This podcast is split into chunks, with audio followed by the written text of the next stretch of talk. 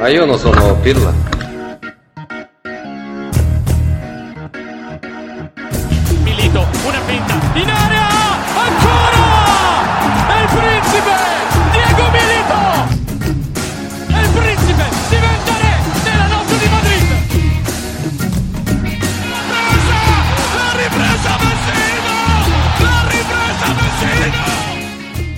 Buonasera amici di interfans.org, benvenuti a questa puntata che definirei speciale, speciale perché innanzitutto è la cinquantesima puntata e poi è il grande eh, season finale del nostro, del nostro, podcast per quanto riguarda questa, questa stagione. Abbiamo, non abbiamo un ospite eh, come nostra consuetudine, ma abbiamo tutta la redazione Interfans ben rappresentata e ognuno dei quali appunto parlerà di un tema specifico. Quindi darei innanzitutto il benvenuto a chi mi ha accompagnato quest'anno e, e non solo in questa, in questa, stagione. Quindi benvenuto Alessio, Angelo, Giacomo e Simone. Ciao. Ciao, buonasera. Ciao, buonasera. Buonasera, buonasera. Allora, ragazzi, io vi ho dato, ci siamo dati anzi un paio di giorni un po' per uh, riprenderci da questo finale di campionato davvero rocambolesco. È proprio da definirsi pazza Inter per come abbiamo di nuovo raggiunto la, la Champions League. Quindi io mi immagino che voi siate tutti belli rilassati adesso a questo, a questo orario. Sì, sì, rilassatissimi. sono, sono, appena uscito da terapia intensiva, mi hanno rimandato appena in tempo per registrare il podcast. Quanti, quanti anni hai sì. perso Alessio di vita? Io 5. No. Io ho 48 anni e bisogna che me li tenga stretti, però qualcuno, qualcuno l'ho perso. E eh. dire che dopo l'anno scorso mi ero ripromesso che non sarebbe più successo, e invece puntualmente la faccia Inter anche quest'anno ci ha, ci ha rinnovato il suo trattamento da, da, da cardiopalma, esatto, esatto. Eh, sì. E, um, Alessio, io, io, comincerei proprio con te per parlare di questa rocambolesca partita di, sì. di Inter-Empoli, questo finale sì. drammatico. Quali sono state le tue emozioni? Ma eh, intanto un saluto a tutti i fratelli nerazzurri che eh, come tutti noi hanno sofferto questo finale di stagione, eh, come dicevamo, rocambolesco. Eh, niente, io ho sofferto davanti alla televisione con mio figlio, anche lui tifosissimo interista ovviamente.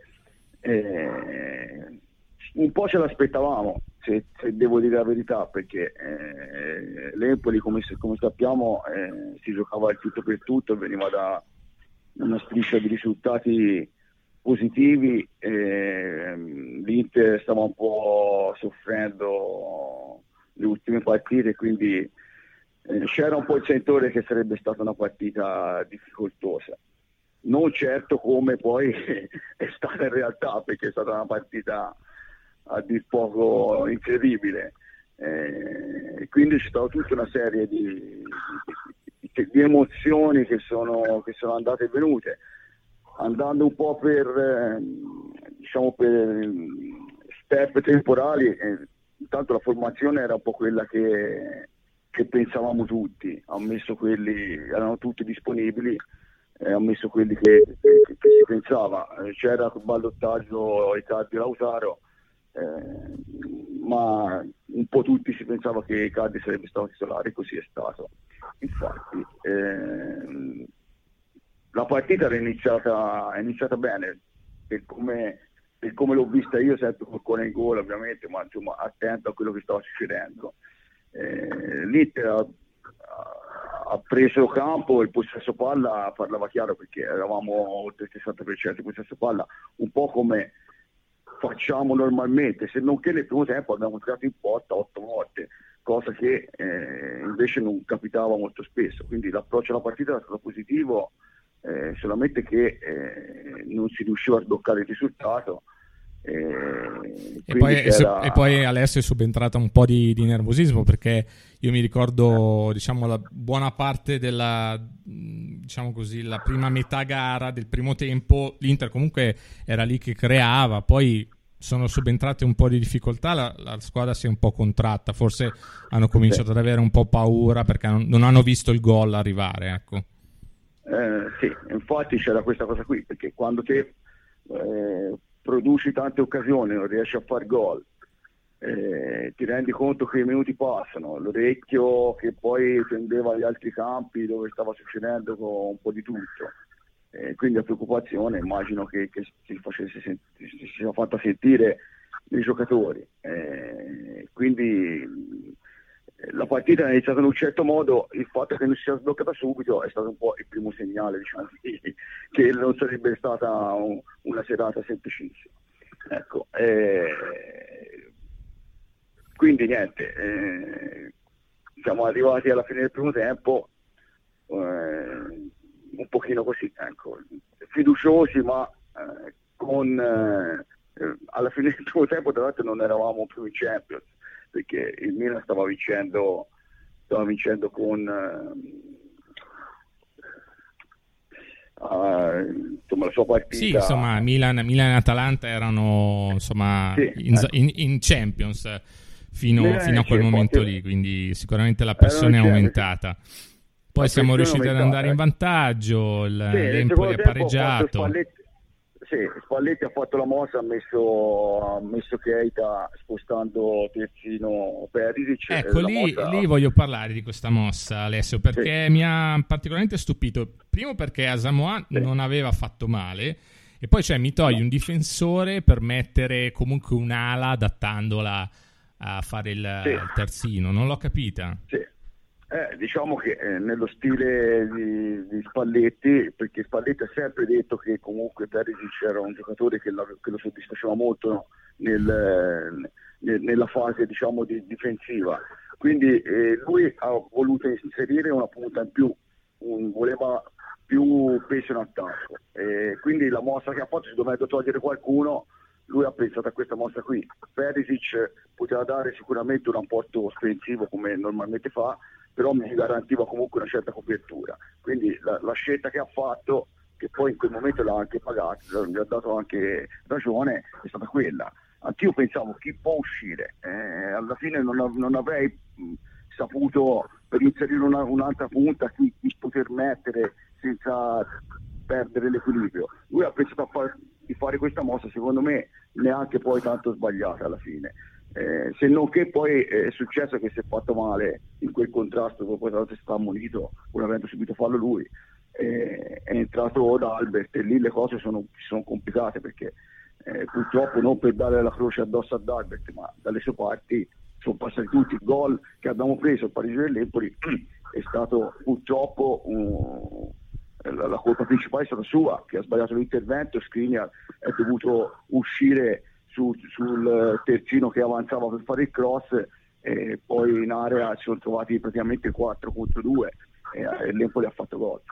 Eh, quindi non è per dare la croce addosso ad Albert, ma il giocatore purtroppo è quello che, che che, che, si è visto. Eh. Sì, un giocatore diciamo così anonimo, un giocatore sì. diciamo senza carattere e Spalletti l'ha sì. proprio buttato forse nel peggiore dei momenti, no? Peggiore, perché... anche, per, certo, anche perché il problema suo è caratteriale, quella è una partita che cioè, aveva bisogno di persone invece che il carattere ce l'hanno, come hanno dimostrato altri, come ha dimostrato Andanovic, molte volte criticato, ma è stato, come tutti abbiamo visto, decisivo. Ecco, sul, sul, ca- sul carattere volevo, volevo, sentire la tua sul, sul rigore, no? Molti hanno detto Icardi è stato l'unico ad avere le palle, è andato sul dischetto, ha preso la palla, altri invece si sono voltati, sono andati verso il centrocampo. No. Icardi poi ha sbagliato questo, questo rigore sì. venendo subissato da, dai fischi di San Siro. Sì.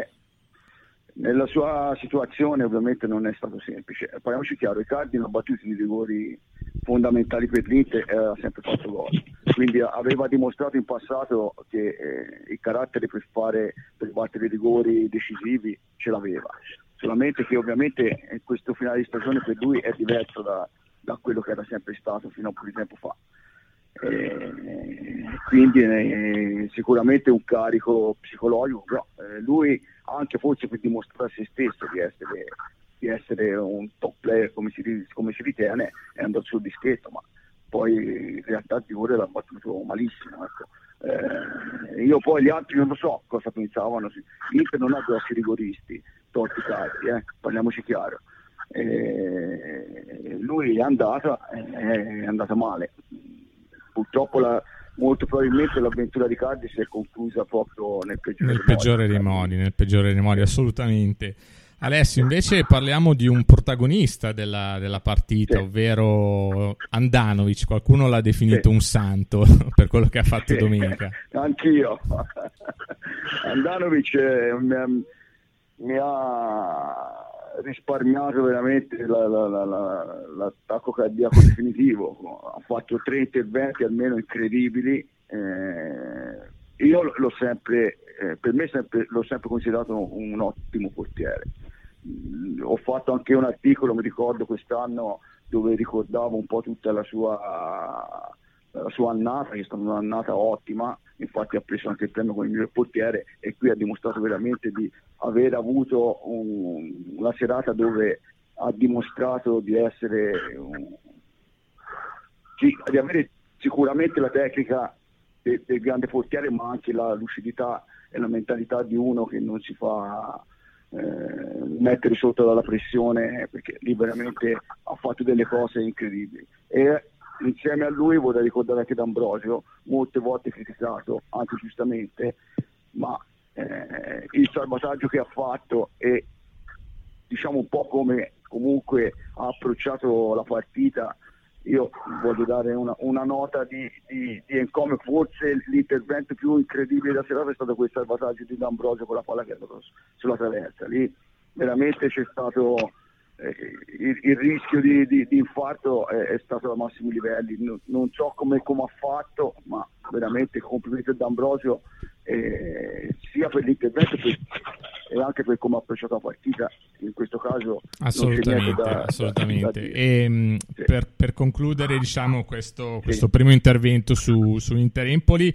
a me è piaciuto tantissimo anche l'approccio di Nainggolan, Nainggolan sì, che è stato certo. criticato anche, anche, da noi insomma um, sul, certo. sul, sito ma una, un ninja che ha, che ha, risposto ha risposto non ha fatto una partita straordinaria però innanzitutto ha segnato un gol sì. che non mi è sembrato tra i più facili mm, insomma no, sul pareggio sull'1-1 con tutta la pressione addosso comunque è riuscito a, a segnare e poi sì, cioè, mi è piaciuto, mi è piaciuto come atteggiamento, mi è piaciuto come esatto. eh, ha supportato anche i, i propri compagni, proprio da, da, leader vero.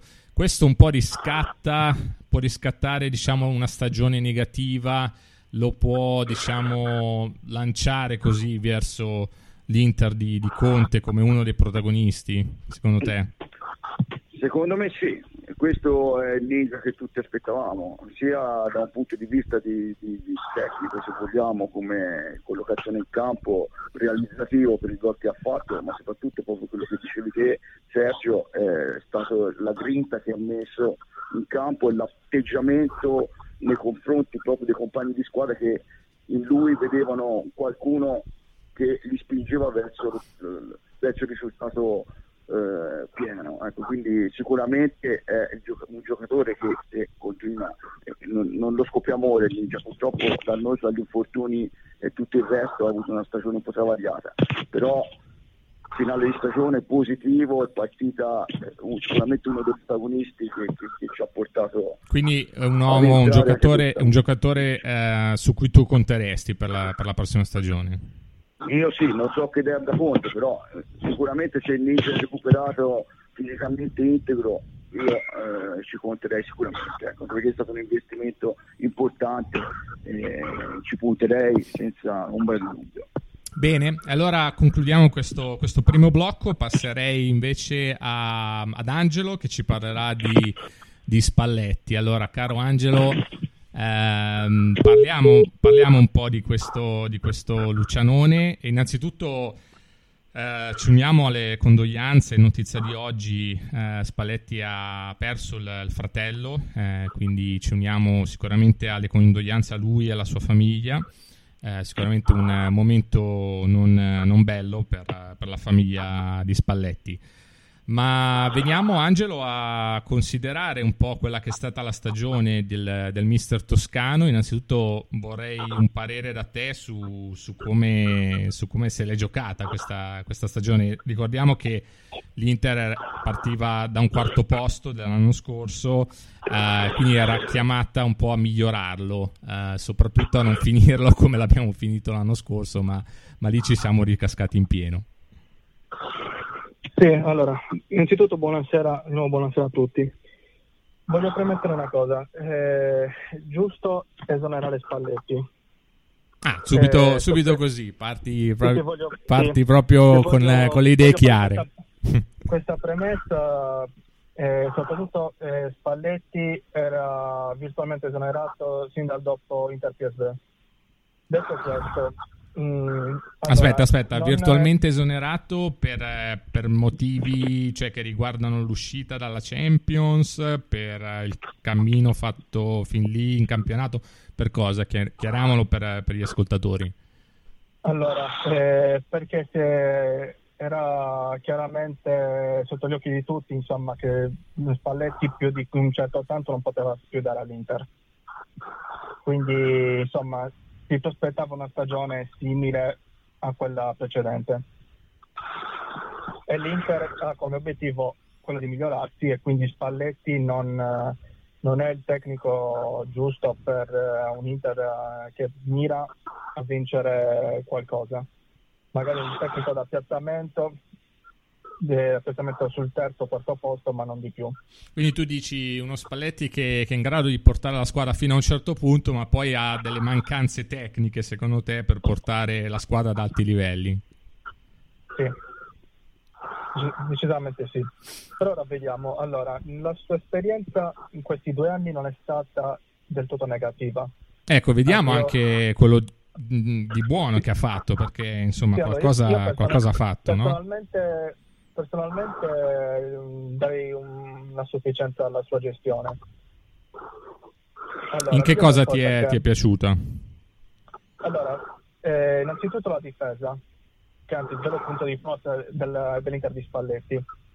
Noi, se te ricordi, eh, siamo, siamo, arrivati da stagioni in cui avevamo prima Ranocchia e Juan Jesus come centrali, la cosiddetta banda del buco, come veniva chiamata nel forum per i tanti gol eh, che l'Inter subiva, insomma, grazie a loro. Poi abbiamo avuto Miranda e Murillo, e anche loro si sono dimostrati diciamo, come coppia inaffidabile.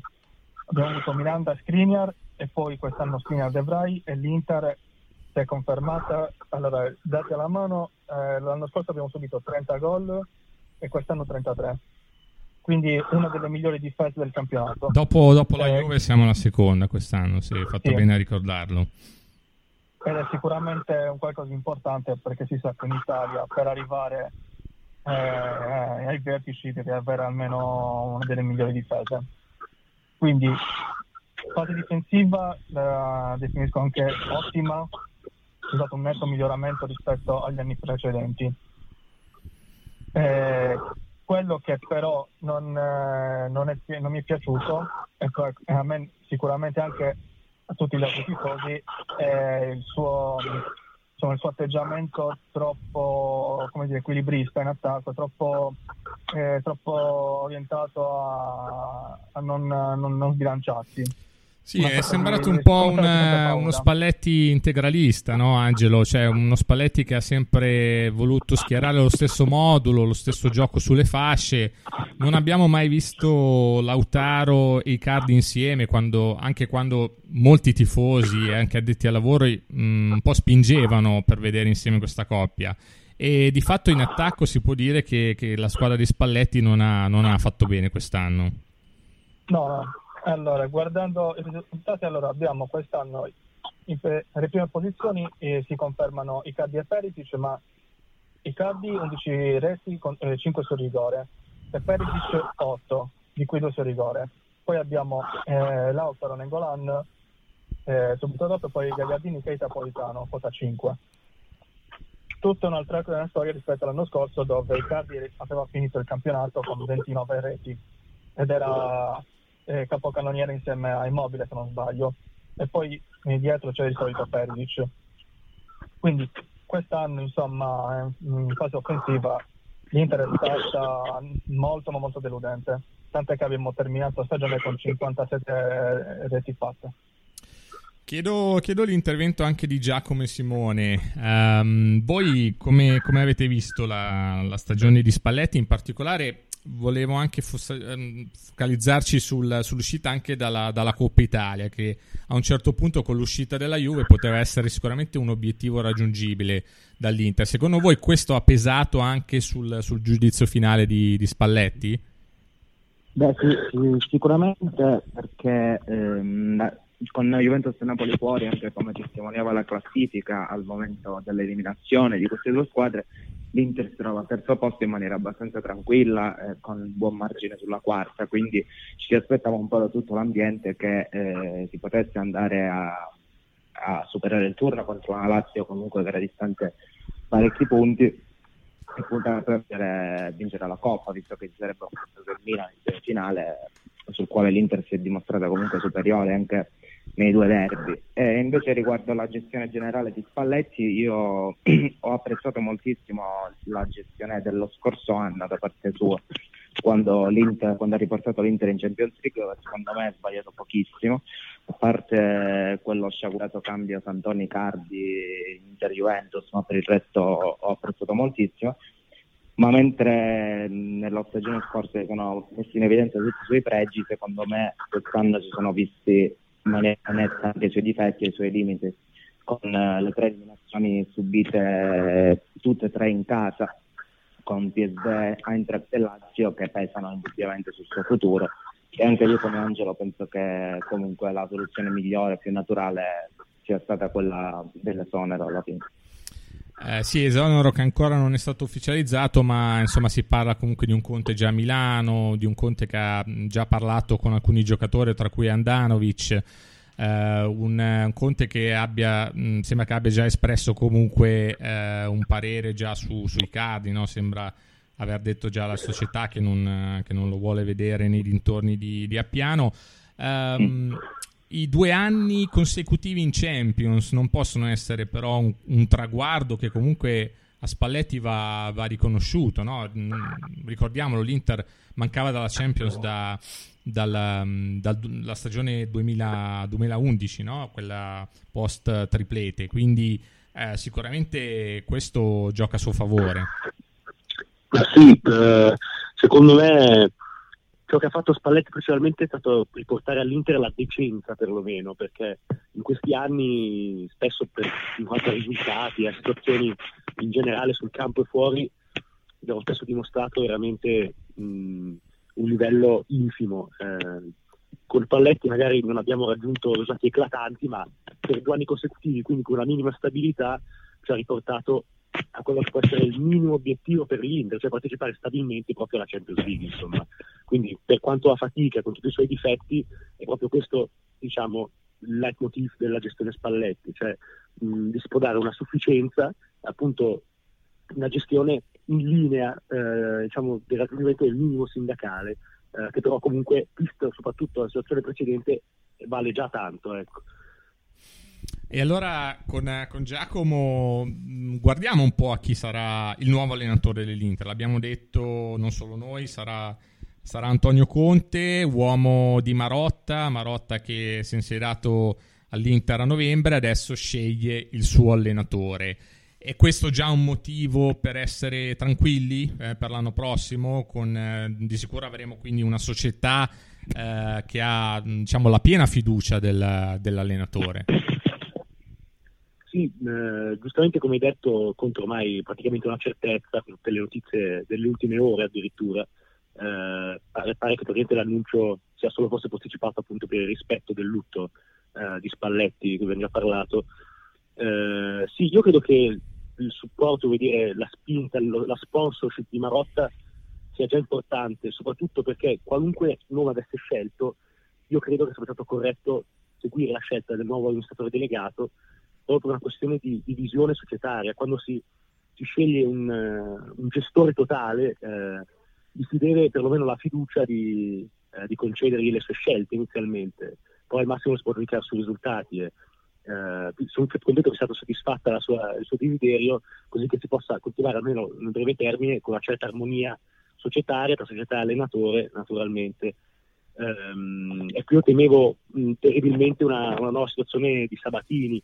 Uh, già lui si era scontrato un po' con, diciamo, magari metodi diversi da quelli a cui sono abituati molti dirigenti italiani, quelli dei, eh, dei proprietari cinesi, ehm, diciamo che forse eh, Sabatini per il suo essere istintivo, un po' focoso, non era riuscito a, a relazionarsi al meglio, invece l'impressione, l'impressione che anche Marotta abbia incontrato questa, questi problemi, ma abbia insistito, perseverato e alla fine abbia ottenuto ciò che voleva, insomma, con l'arrivo di Conte.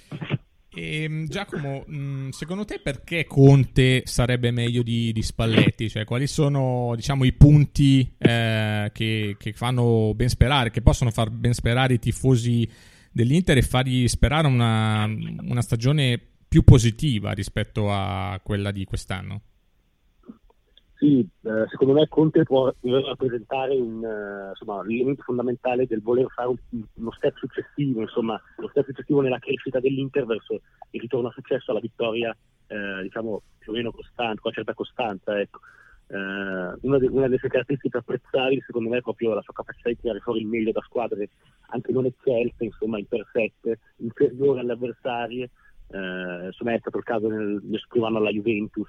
Eh, insomma, io sono uno che è stato sempre convinto, anche da prima che si parlasse in, in alcun modo di un possibile arrivo all'Inter, in quanto mh, fosse più prezioso il lavoro fatto eh, di, Conte, di Conte alla Juventus piuttosto che quello di Allegri negli anni successivi, per quanto Allegri abbia raggiunto risultati più alti proprio mh, diciamo, al netto della situazione della squadra e della società, ma appunto considerando la rosa con cui lavorava Conte, eh, trovo tutti i risultati più preziosi, più meritevoli. Eh, poi anche al Chelsea, mh, insomma, anche se il periodo di Guardiola City è appena iniziato, già comunque quel City era forse una squadra superiore al suo Chelsea, eh, nonostante questo ha vinto, camp- vinto campionato al primo anno in Inghilterra, anche agevolmente.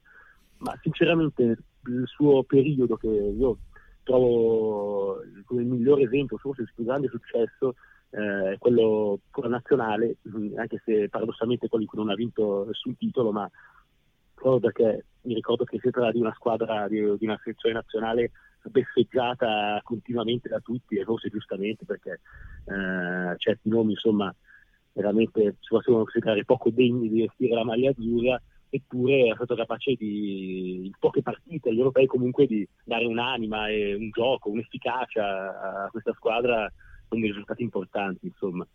Un contratto, eh, un, con, un contratto, quello di Conte, che sarà un contratto pesante perché si parla di 9 milioni più bonus.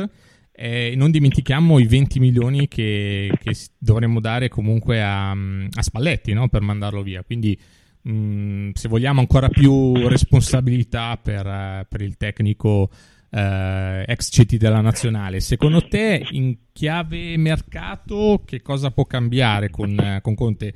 I nomi poi li vediamo nel, nell'ultimo blocco, ma volevo sapere in termini di spese, secondo te, se la società lo appoggerà in tutto e per tutto.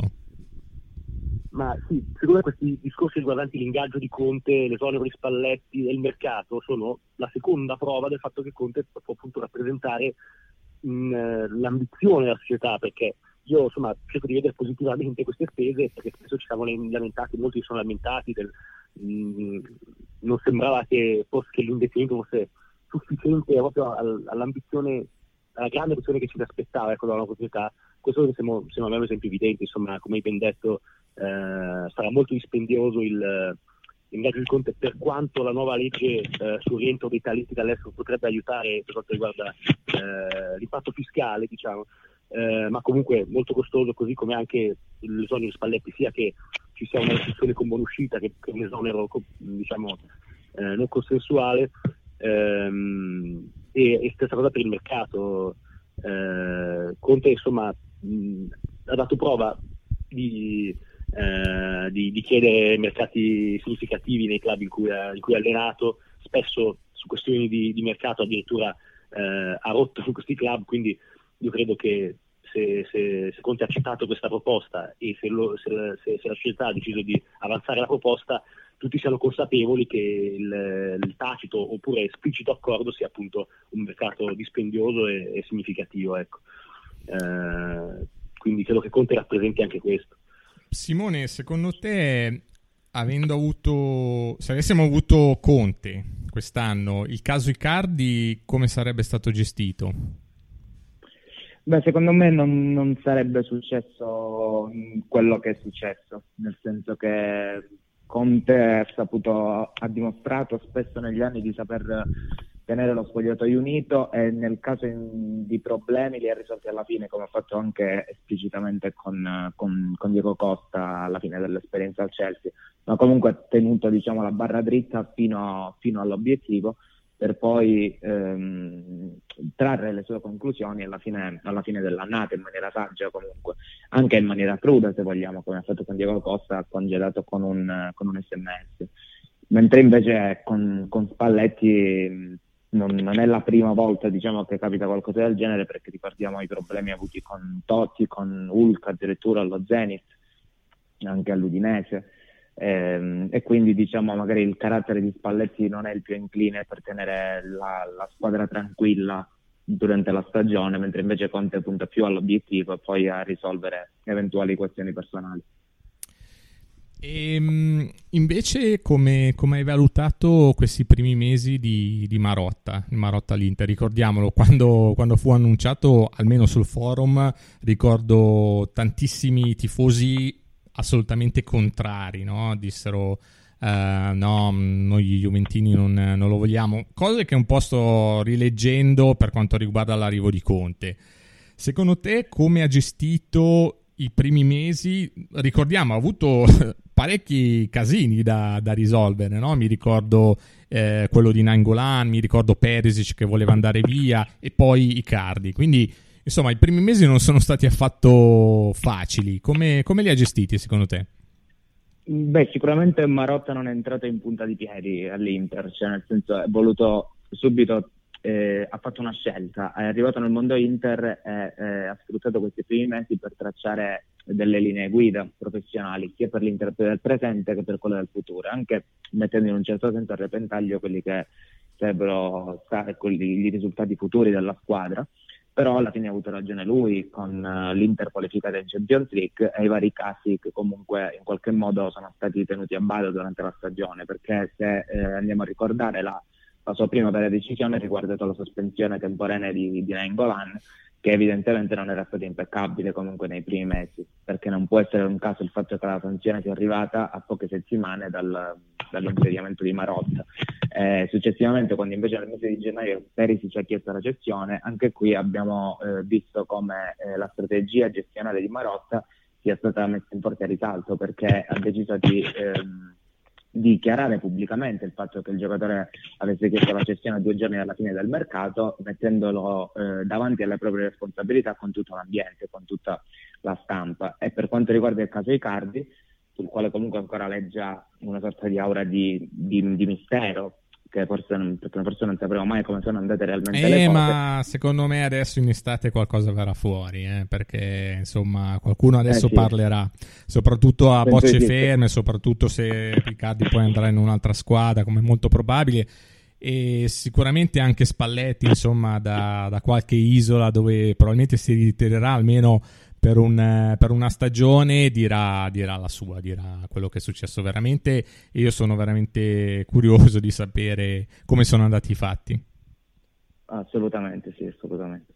Eh, appunto, poi comunque è stata eh, qualcosa di misterioso su quello comunque noi possiamo soltanto ipotizzare le motivazioni, per esempio le, le, le dichiarazioni di, della moglie, le, eh, decisione sul quale poi Marotta ha avuto sicuramente un peso, un peso decisivo in ogni caso perché ehm, ha risolto a modo suo quella che era diventata una situazione comunque paradossale perché non si, stare, non si poteva più ascoltare ogni settimana la moglie del capitano che dovrebbe essere figura centrale ed esemplare all'interno di una squadra, chiedere ogni settimana un rinnovo di contratto, contestare pubblicamente all'allenatore alcune scelte.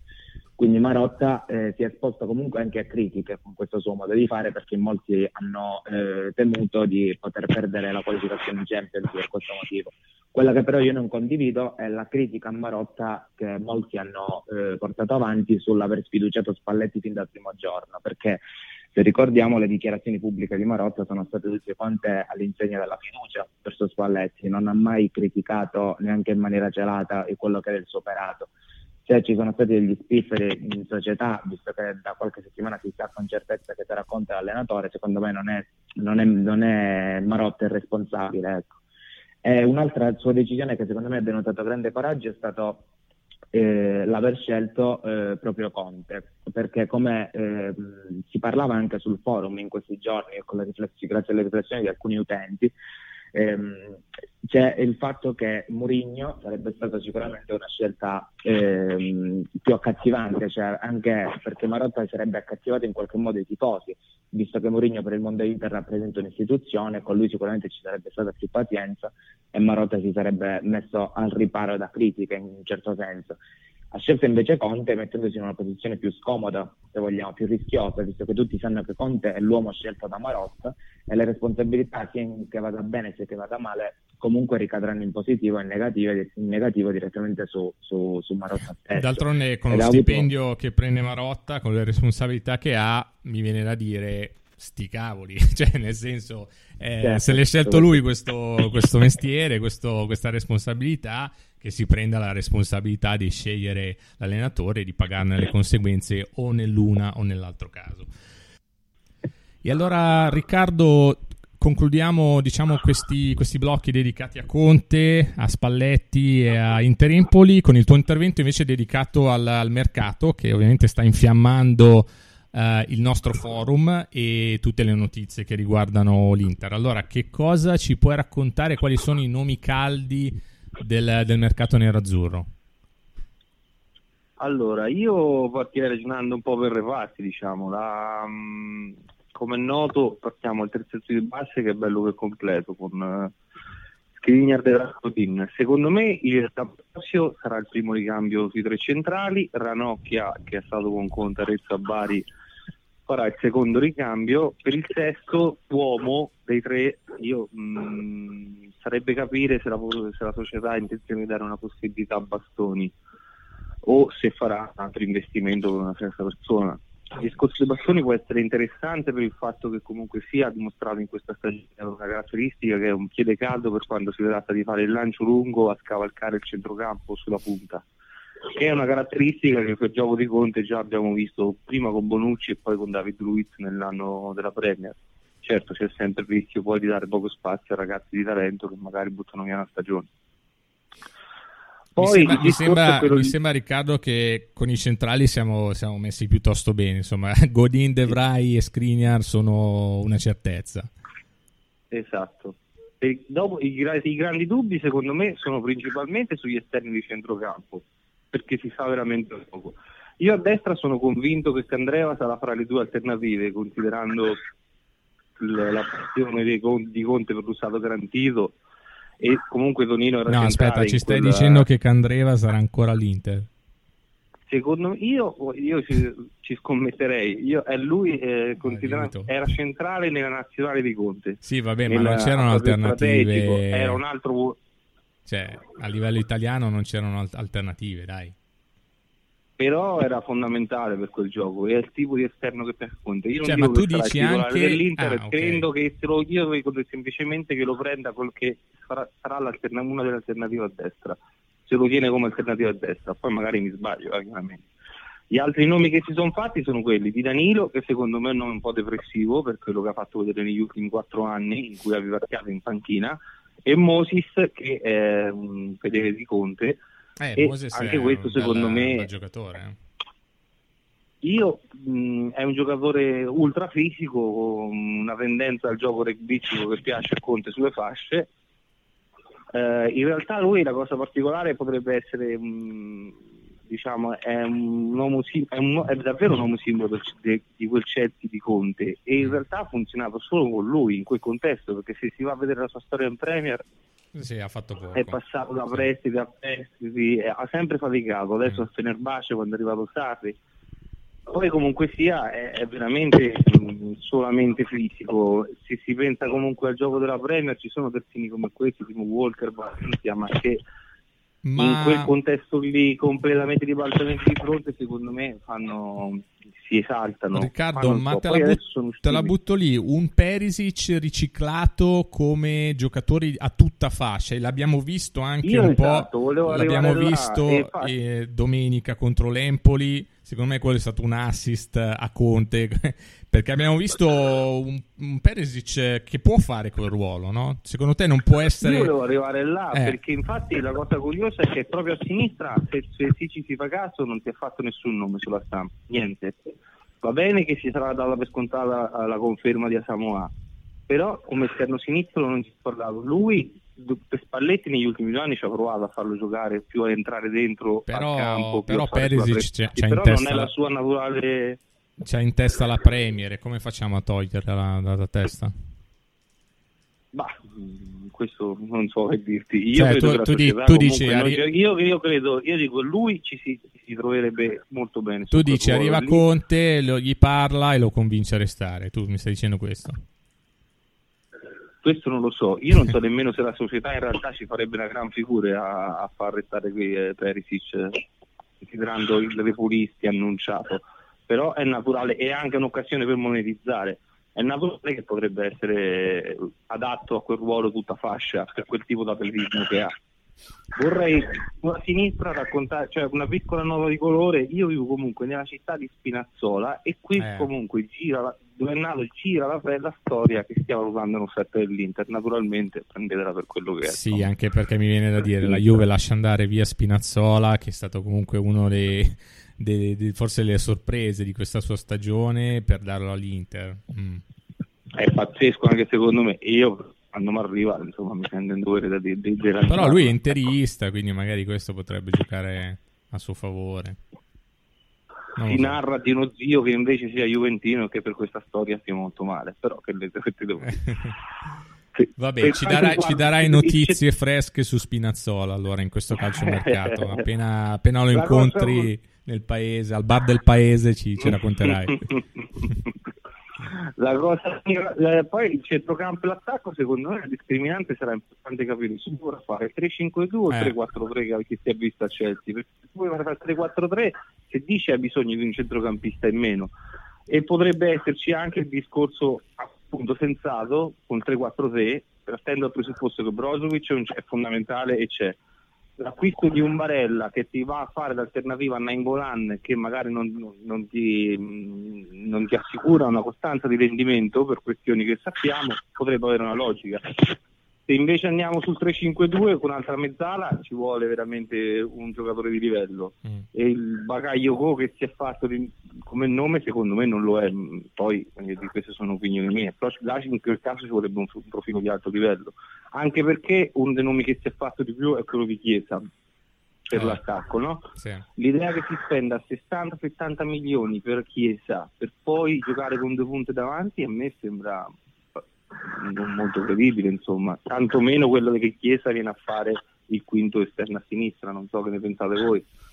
Sì, no, anche perché il quinto esterno di sinistra vuol dire poi sacrificare magari eh, Politano, no? che, che, in questo modulo a tutta fascia non ce lo vedo eh, e quindi, quindi, secondo me no, non giocherà con, eh, con le due punte ma, ma, si opterà per un 3-4-3 dove invece sia Chiesa che, Polit- eh, che Politano potrebbero trovare collocazione. La penso anche in questa maniera, anche perché spesso quando si fa il discorso del 3-5-2 si fa anche spesso per mettere questo Lautaro titolare che secondo me in realtà per quando eh, ancora quest'anno ha dimostrato che forse non ha ancora quella maturità necessaria per essere il titolare d'attacco dell'Inter, non so perlomeno in termini di gol, in zona gol, via.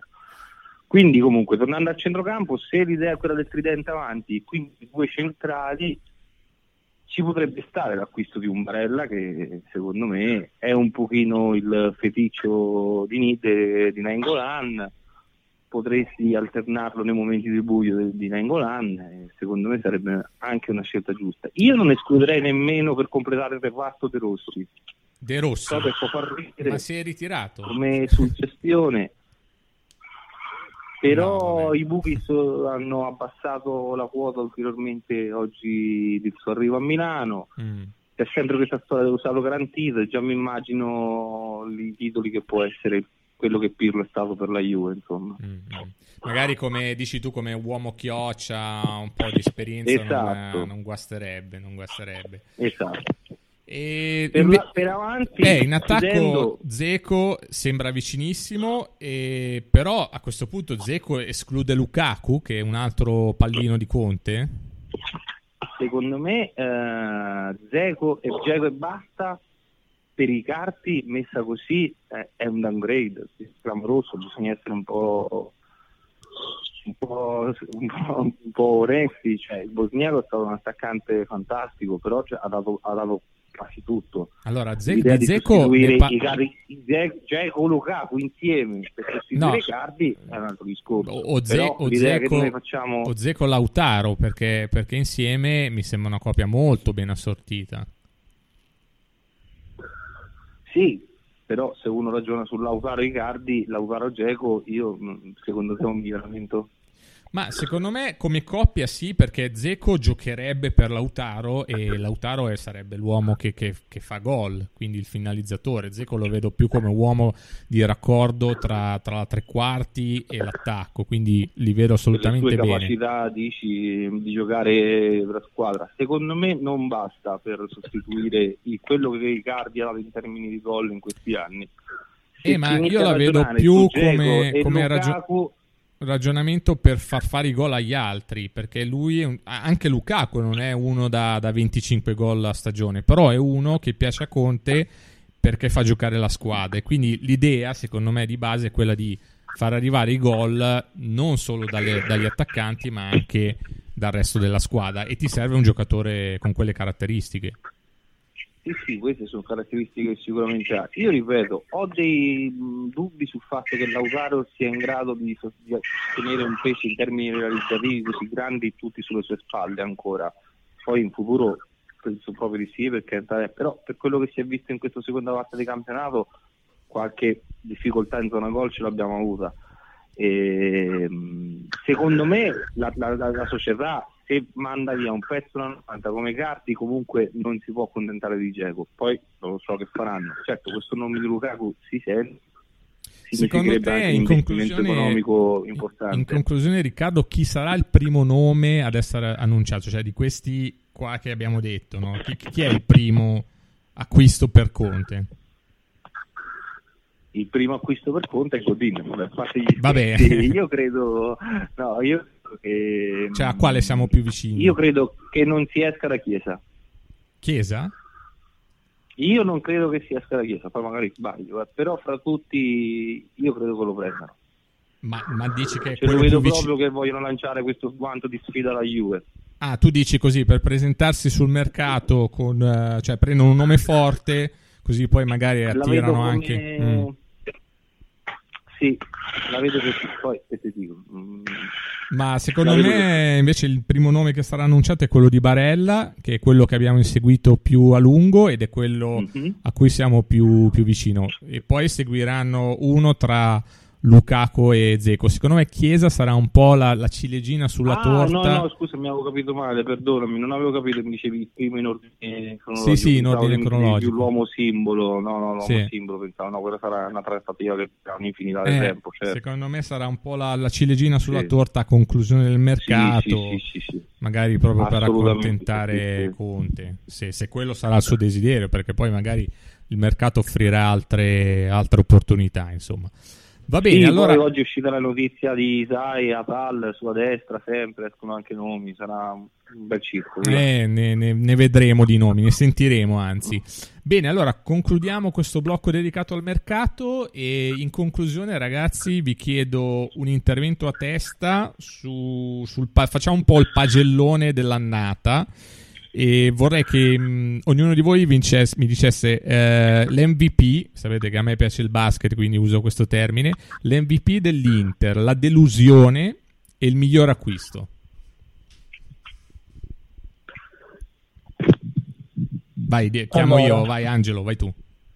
Allora, eh, tra i migliori io direi Andanovic, Skriniar e D'Ambrosio, tutti e tre. Come delusione eh, metterei Icardi e Perisic, che sono quelli che sono mancati di più in questa stagione. Nainggolan, tu che l'hai incontrato a Cagliari, non, non ti ha deluso? No? Eh, allora, Nainggolan l'avrei inserito anche lui, tra quelli più deludenti, poi diciamo, sì, ha deluso anche lui, però in qualche modo si è riscattato mm. verso la fine. Eh sì, soprattutto l'ultima, l'ultima, partita, come dicevo prima, l'ha, giocata da, da, leader vero, insomma, mi ha, mi ha ben impressionato, mi ha, mi ha spinto insomma, a credere che, che possa essere un uomo che possa fare bene con Conte. Comunque parliamo di uno da 6 gol e 2 assist, è roba che in, per un centrocampista all'Inter è una roba che non si vedeva da anni. Dopo e, è decisivi. Eh. E per un giocatore che è stato fuori a lungo per infortunio. Sì. Esatto. Mm. E invece Angelo, il miglior acquisto? Il miglior acquisto sono indeciso, sai, tra De e, e Politano anche se è, magari Politano non ha brillato, però mh, mm, ha fatto comunque una, una stagione comunque da 6, 6 e mezzo. È stato un miglioramento rispetto a Candreva che oramai lo vedo sul del tramonto.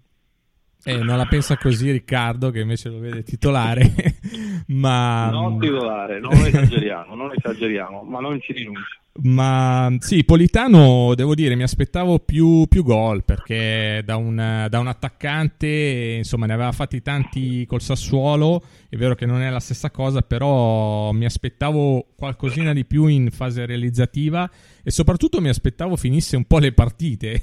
Invece è sempre arrivato un po' spompo e l'ho sempre visto essere sostituito. Quindi spero che, che l'anno prossimo possa dare qualcosa di più anche a livello di, di condizione fisica. Ma secondo me sia la questione di, di resistenza sia dei gol si spiega un po' con il cambio di ruolo perché giocava a seconda punta e correva meno e segnava di più insomma. È vero, è vero. Adesso deve fare tutto il campo perché, perché Spalletti dalle ali li fa fare i terzini. Quindi. È vero, è vero, hai ragione. E a chi tocca? Vado io? Vai. Mio MVP dico Brozovic perché è stato più insostituibile ecco, per mm. mm, mm. Eh, poi delusione Icardi eh, insomma anche perché l'illusione qui è durata anche diciamo tutto il girone di Champions quindi eh, è stato un collo ancora più vertiginoso um, il miglior acquisto dico De Vrij mh, perché a zero insomma e poi è stato anche sicuramente il migliore in campo anche sul campo quindi sia dal punto di vista economico che, che sportivo sì, davvero, davvero, un leader silenzioso, eh? Una, un giocatore che parla pochissimo, ma che veramente fa, fa tanto a livello di, di, fatti in campo, soprattutto. E, no, la, la coppia con Skriniar è, ragazzi, stiamo parlando dei due più forti in Europa, dai, non, non nascondiamoci. E l'anno prossimo avremo un altro che, che non è da meno, quindi no, no, la difesa sicuramente è a posto. Riccardo, vuoi dirci i tuoi? Allora, io dico, sono molto d'accordo con le ultime nomination fatte perché l'MVP anche secondo me è Brozovic, tra l'altro io sono uno dei più, dei più antichi odiatori di Brozovic proprio, mi ha fatto cambiare completamente idea, è una novità partita da, dall'anno scorso naturalmente quando c'è stato il cambio di modulo, però quest'anno si è confermato come giocatore totalmente imprescindibile per la squadra la delusione Icardi inevitabilmente, cioè soprattutto umanamente, umana, via, mh, mm, è stata una cosa abbastanza devastante. Il miglior acquisto, che dire, sono indeciso fra Politano e De Vrij. Eh, vedo che, che Poli- nessuno Politano mette... comunque Vedo che nessuno mette Nainggolan, ma, ma per quello che ha fatto nella prima parte è impossibile, impossibile metterlo. Eppure era lui no, quello che ci doveva fare il salto di qualità.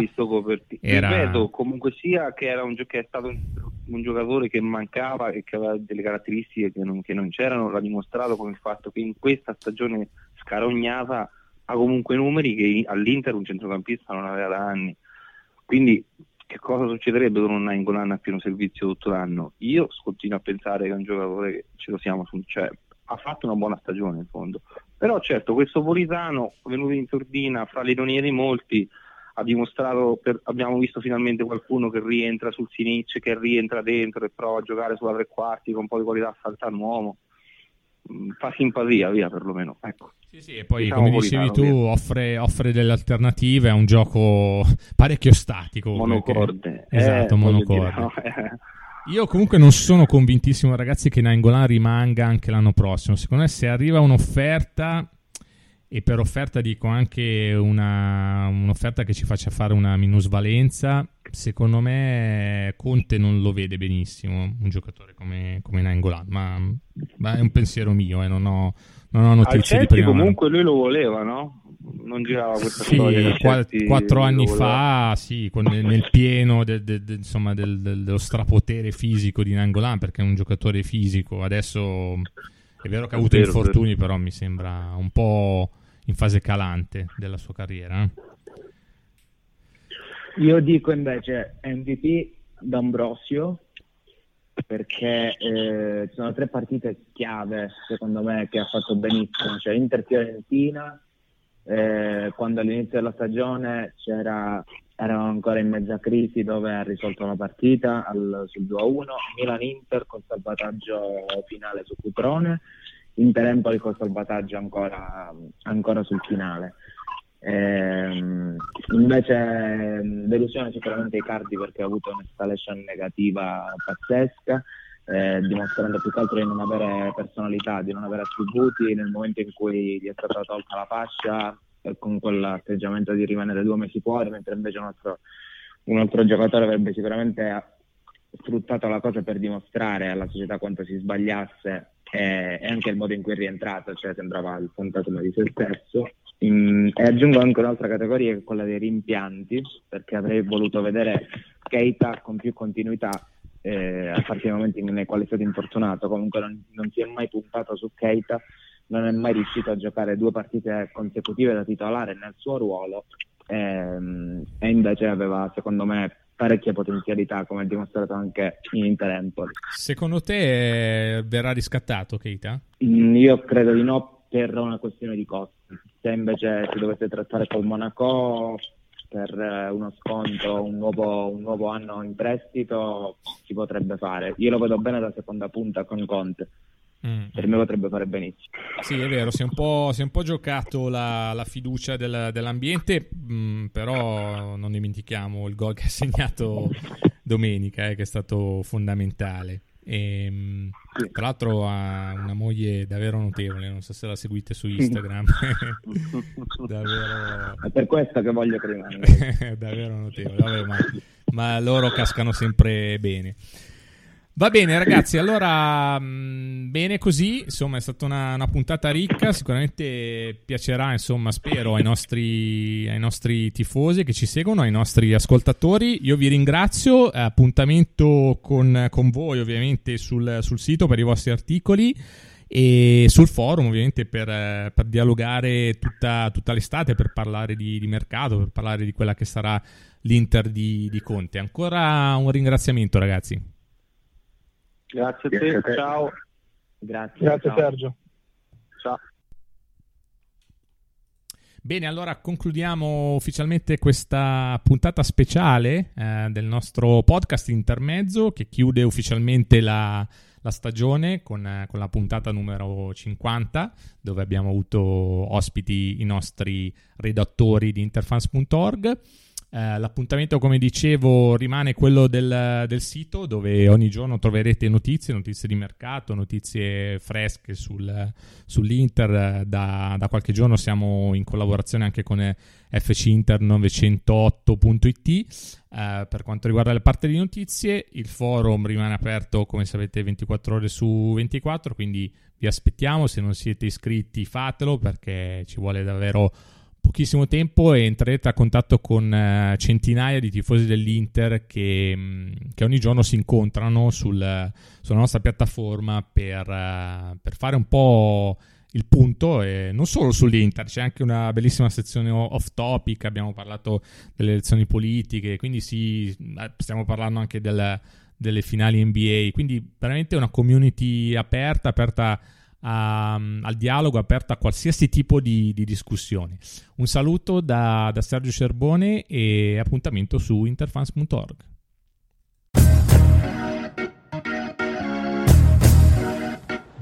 Ma io non sono pirla.